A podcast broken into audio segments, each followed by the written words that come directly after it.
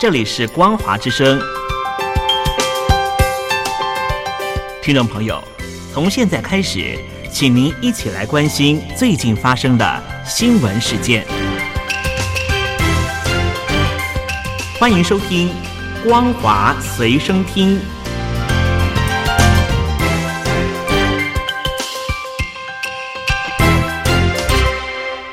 各位听众朋友，大家好，欢迎收听本节的《光华随声听》，我是阿戴。中国的《金融时报》报道，过去十年，习近平透过中国共产党的内部监督机构，消除中国官场几乎各方面的政治背叛还有腐败的行为。但现在，习近平的反腐有了新的目标，那就是这一些监督机构的调查人员。今年至今呢，有二十位来自于反腐败机构中共中纪委，还有中国国家监察委的官员接受了调查。这些官员包括了国家监察委宣传部副部长郝宗强、广东开放大学党委书记兼纪委书记刘卫红等人。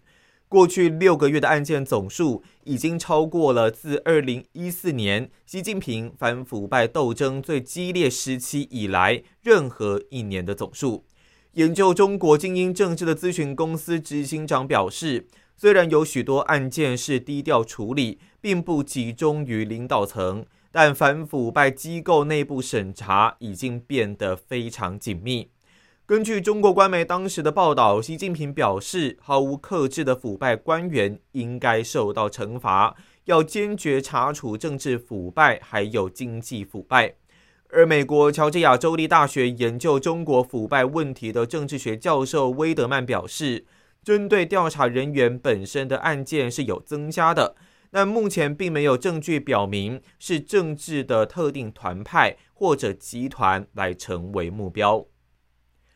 针对声音现象屡创七月份的新高温度记录，中国电力企业联合会主管表示，如果持续出现极端的高温，将带动用电负荷快速增加，加剧部分地区供电偏紧缩的形势。增加电力保供的难度，为中国电力的供需形势带来相当大的挑战。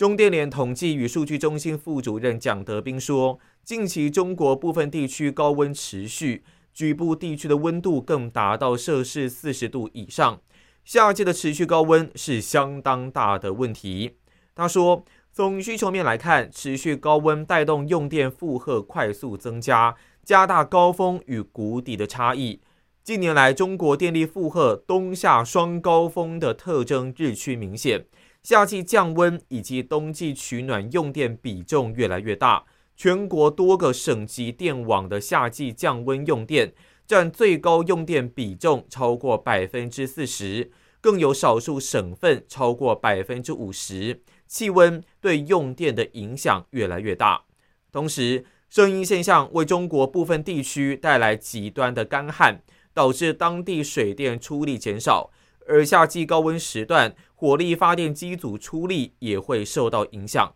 另外，在持续的极端高温环境下，电力设备出现故障的几率也会有所增加。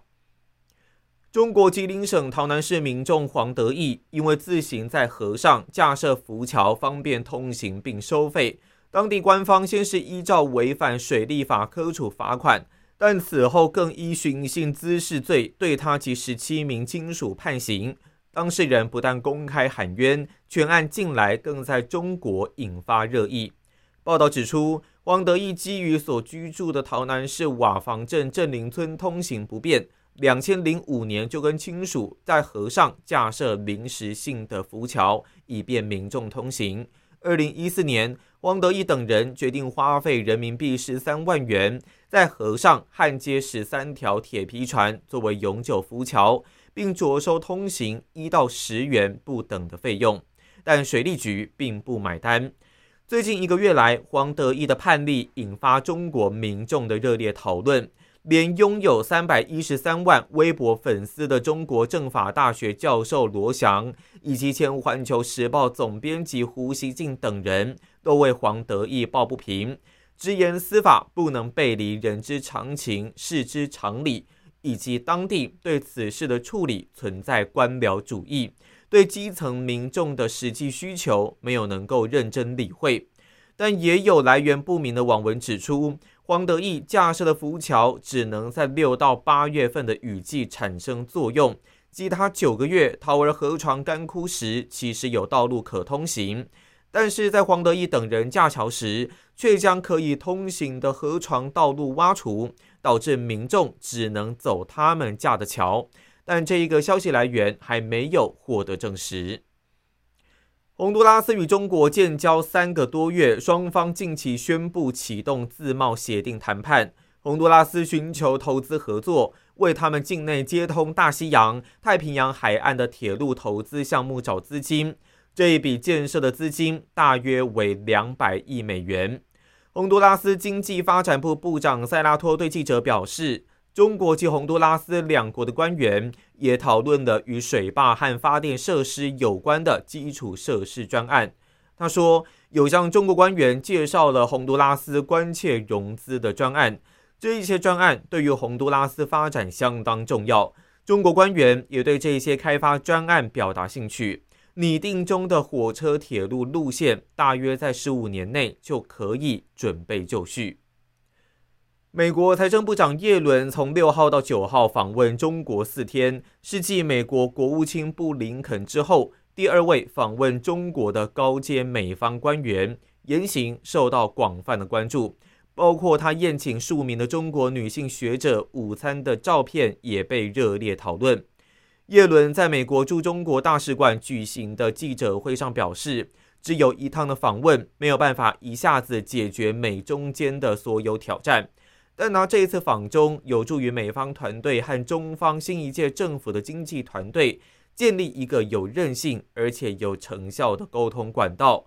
耶伦表示，他此行访问会面了中国国务院总理李强、副总理何立峰、财政部长刘昆。中国人民银行党委书记、国家外汇局长潘功胜以及其他高级官员进行了直接、实质性而且富有成效的对话，能够更加了解彼此的经济还有政策选择。耶伦表示，他明确向中方官员指出，美国并不寻求与中国脱钩。世界上最大的两个经济体脱钩，对两国来说都会是灾难性的。也会给全世界带来不稳。美方希望建立一个充满活力、健康、开放、自由和公平的全球经济，而不是一个四分五裂或迫使各国选边站的经济。